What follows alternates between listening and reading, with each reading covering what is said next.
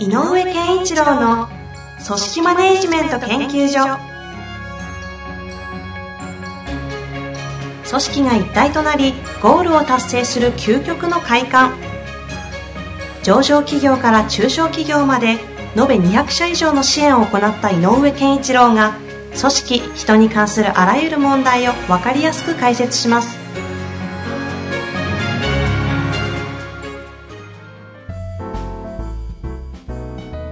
こんにちは、遠藤和樹です。井上健一郎の組織マネジメント研究所。井上さん本日もよろしくお願いいたします。よろしくお願いします。さあ今日ですけども、前回、ね、評価制度の話を、はいはい評価がうまく、あ評価してくれない評価者の人がいてどうしようという話で、評価制度の話をしてきたんですが、ちょっと似たような質問が来てましてですね、あはいはいご紹介していきたいと思います。えー3回くらい、ビジョンの話がありましたが、はい過去ですね、ありましたね。ありました、ありました。えー評価制度を使ってビジョンを浸透させるためにはどうすればよいのでしょうか、現在、ビジョンから落とし込んだ価値観のようなバリューを、えー評価項目に入れております。しかし、そもそも評価制度を使ってビジョン浸透というの,、えーいうのは可能なのでしょうか、うんという質問ですね。はい。どうなんですか？あ、可能でしょあ、はい、ありがとうございます。可能っていうよりね、あの、えっ、と、結果、結果繋がってるっていう方がいいのかな。んあの、だから、ビジョン浸透のために評価制度を運用するっていうふうに考えると、えー行き詰まるかもしれない。そうじゃない。結果繋がるよっていう思い。じゃあ何からやるかっていうと、ほうん、やっぱり、えっ、と、部下の成長促進。って言って純粋に考えればいいと思う。うん。で、ビジョン浸透っていうと、組織がやってくれ、これをやってくれることがっていう、組織への貢献度に対しての意識が前面に出過ぎちゃうんだよね。ああ、なるほど、なるほど。うん。それは組織の理屈は当然なの。うんうん組織としては、組織の売り上げのためとか、組織の、えー、と会社のより良い発展のために貢献してくれる人を高く評価する。これは当然です。うんでも、これが前面に出過ぎると、個人は何やってるかっていうと、うんうん一生懸命毎日自分なりの100%やってるつもりの人たちがいるわけだから。なるほど。そこと帰りが起きるのね。あだから、あ、なるほどですね。うん、だから組織の理屈は絶対なきゃいけない。だからその貢献度によってはあなたは60点だっていうことも言わなきゃいけない時はあるけれど、うんうんそういう個人に、えっ、と、個人をビ結果ビジョンに向かう、向かってもらうためには、ビジョンのためにこれをせねばならないのが君たちですっていう宣言は、僕はね、特に中小の場合はあまり適してないと。おーなんか危なそうな感じしますね。うん。それよりも、君の100%のレベルを上げようっていう方がいい。ほう。そこの結果、うまくビジョンにつながればいいよね、はどうやってやるえっ、と、要するにこう、君の100%はどこに向かっての100%なのかの方向性がビジョンの方向性。あ例えば、えっ、と、チャレンジ精神を大切にしたい会社があったとしたら、うんうんうんチャレンジするっていうことに100%頑張ればいいんだよっていうふうに教えてあげること。つまり、チャレンジ精神が、えっ、と、ビジョン達成のための我々のバリューである。あ。はいはいはい。っていうありそうですね。うんあるよね。だからそのために君のチャレンジ度合いを評価してるんだよ。測ってるんだよって言われると、え？でも私毎日頑張ってるんですけど、とにかく頑張ってるんですけど、確かに確かに感情的にはその感そ覚になっちゃうの気分はどうす、どうしてくれるんですか？毎日大変なんですけど、っ て思ってるわけね。なるほどですね。で、そういうの頑張ってるのありがとうと。じゃあ君の100%はそうそうかと。で、100%の中に欲しいんだよと。会社としても欲しい。で、君のためにもチャレンジってなんだろうねって紐解いてあげないと。うん。じゃあ、えっ、と、変な話、あの、人間関係が良くないんですってあったら、この人間関係が良くなるためっていうのも挑戦だよね。うん。うん。だったら、そういうことやってみようよでもいいし、なんか、方向づけを、えっ、と、本人の世界の中で、に落ちる言葉で同じチャレンジでも、会社が言ってるチャレンジっていうのはなんか新しいことをやれって、すごく高度なことを言ってるかもしれないけど、まずは本人の中でのチャレンジって何かっていう、あ本人の 100%, 100のやりきるってどういうことかっていうのを形にイメージづけてあげないと、あ。うんうん。うまくいかないと思うね。なるほど、そうか。本当そうですよね。うんビジョンって組織の理屈ですもんね。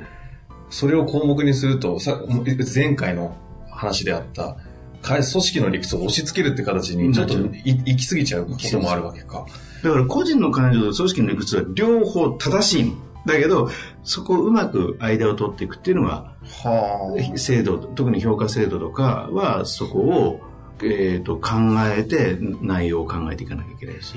ちなみにこの会社さんですね、ご質問の中に評価制度を使って浸透するために、ビジョンから落とし込んだ価値観を項目に入れてるそうなんですけど、これはどうなんですか？あ、いいんじゃないですか。あの、項目として入れていいんだけど、えっ、と、そういう項目ってさっき言ったチャレンジであるとか、えっ、と、お客様第一とか、なんかそういう項目で、えっ、と、やっぱりテーマなのね。うん。でも本当はそのために何をしなきゃいけないかに落ちていってほしい。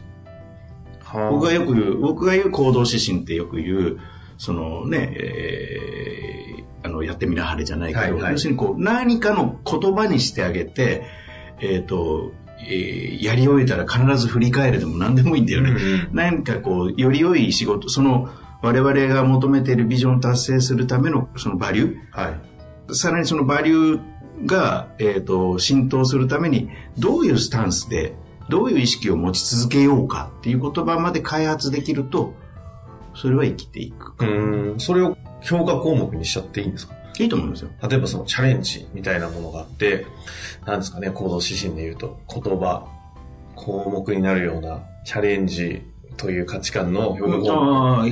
チャレンジというあのえっ、とやっぱりあれじゃないかなあの今までにないことにどれだけチャレンジしたああ、か挑戦できるかとか。と。かえっ、となんだろう苦手なことにトライしたかああ、なるほど、なるほど。っていう項目を作ることは OK なの OK だですね。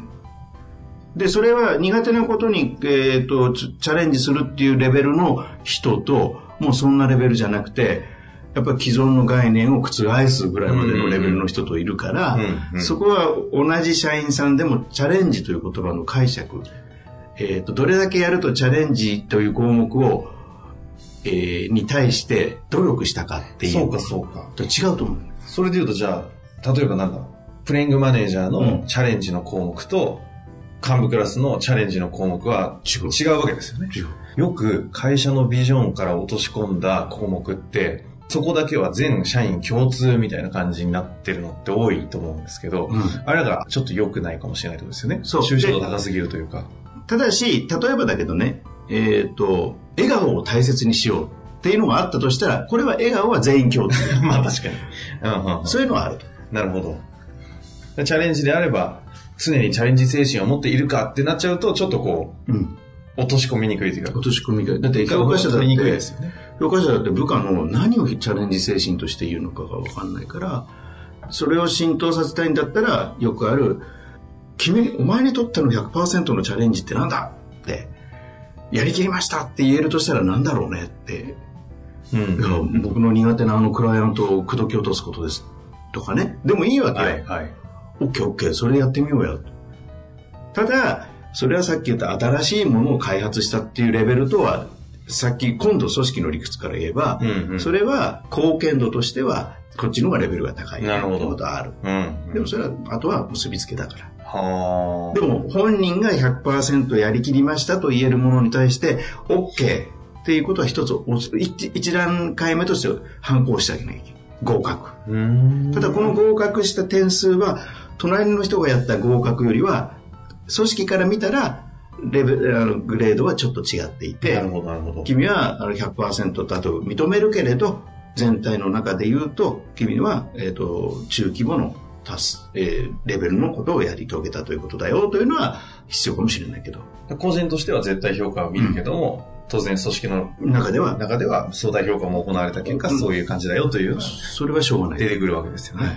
だって、新規開発した人とね、ど例えば苦手なクライアントを得意にしたというのと、新規開拓の、えーすごいきあの金脈を掘り当てたみたいなね、はい。素晴らしい顧客を見つけてきたみたいなって、会社としては後者の方がやっぱり。まあ、当然そこを評価しなきゃ困りますよね。でも本人の努力としては、わかんない偶然、うおじさんに紹介されただけ。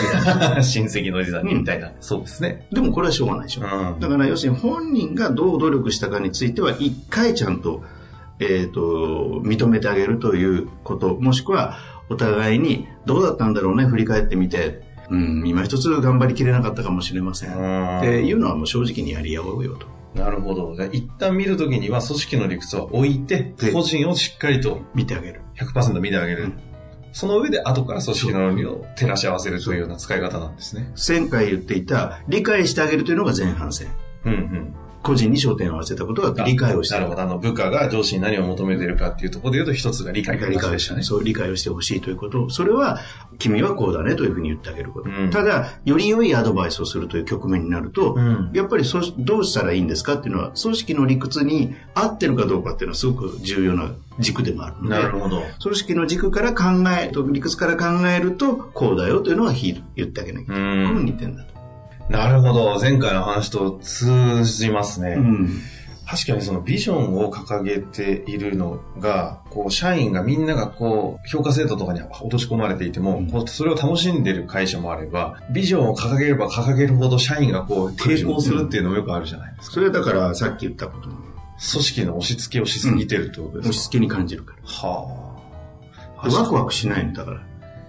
ビジョンって究極のね、確かにそういう意味じゃ押し付けですもんね。うん。だけど、やっぱりこの会社素敵だな、社長素敵だなと思ったら、その社長が掲げるビジョンは何としてでもやってあげたくなるっていうのが感情なので、うんうんそこに行かなきゃいけない。なるほど。そのためにも一旦個人にちゃんと100%フォーカスをするという評価をするべきだと。上司の役割は個人の一人一人のことを十分理解してあげる。なるほど。で、苦言も呈す。あの、より良くなるための苦言も呈すし、えっ、と、褒めてもあげる。うん。だけど、より良くなるねっていう時に、会社が求めてる姿と結びつけてあげられたら、結果、ビジョンは達成できる。確かにそうですね。あくまでその個人が100%力を発揮するための方向づけとして使うみたいな感じですか？だから遠藤さんがかつて言ってたことがあって、うん人事の役割は会社と個人を結びつける役割だっていう。あ、なんかありましたでしょ？ね。はい。あの、あれそのものだと思う。それは、あの、そんな深い意味では 言えてませんでしたけど。はい。だからやっぱり上司は一人一人と向き合ってるので、やっぱりその一人一人をちゃんと理解する、その人の感情まで含めて理解してあげようとすること、うん。ということが一つ大事。ただし、100%頑張ったって言っているけれども、君の100%に対して、えーもちろんそれは評価するよと。だけど、その100%は会社から見るとまだ100点じゃないよっていう。うん。ここはちゃんとしてあげる。なるほどね。そこをしっかりとこう切り分けて話ができると、前回の話で言うといい評価者にもなれるわけですね。で、ビジョンにももちろんうん。そこに込められているものがどう、どうなったらいいかという具体的な、えっ、と、アドバイス、方向性がビジョンに向かっていればいいので、うん。っていうことになると思うね。なるほど。うん。すっきりな回答だったような気がします。ぜひ、前回の話と一緒に抱き合わせていくと、はい、ぜひぜひ。理解が深まると思いますので、前回の、えー77回と合わせて、ぜひ聞いていただけたらなと思います。本日もありがとうございましたありがとうござい。ました。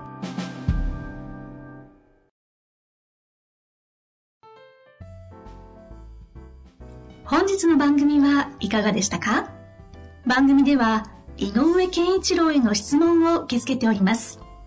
ウェブ検索で人事明快と入力し、検索結果に出てくるオフィシャルウェブサイトにアクセス。その中のポッドキャストのバナーから質問フォームにご入力ください。また、オフィシャルウェブサイトでは無料メルマガや無料動画も配信中です。ぜひ遊びに来てくださいね。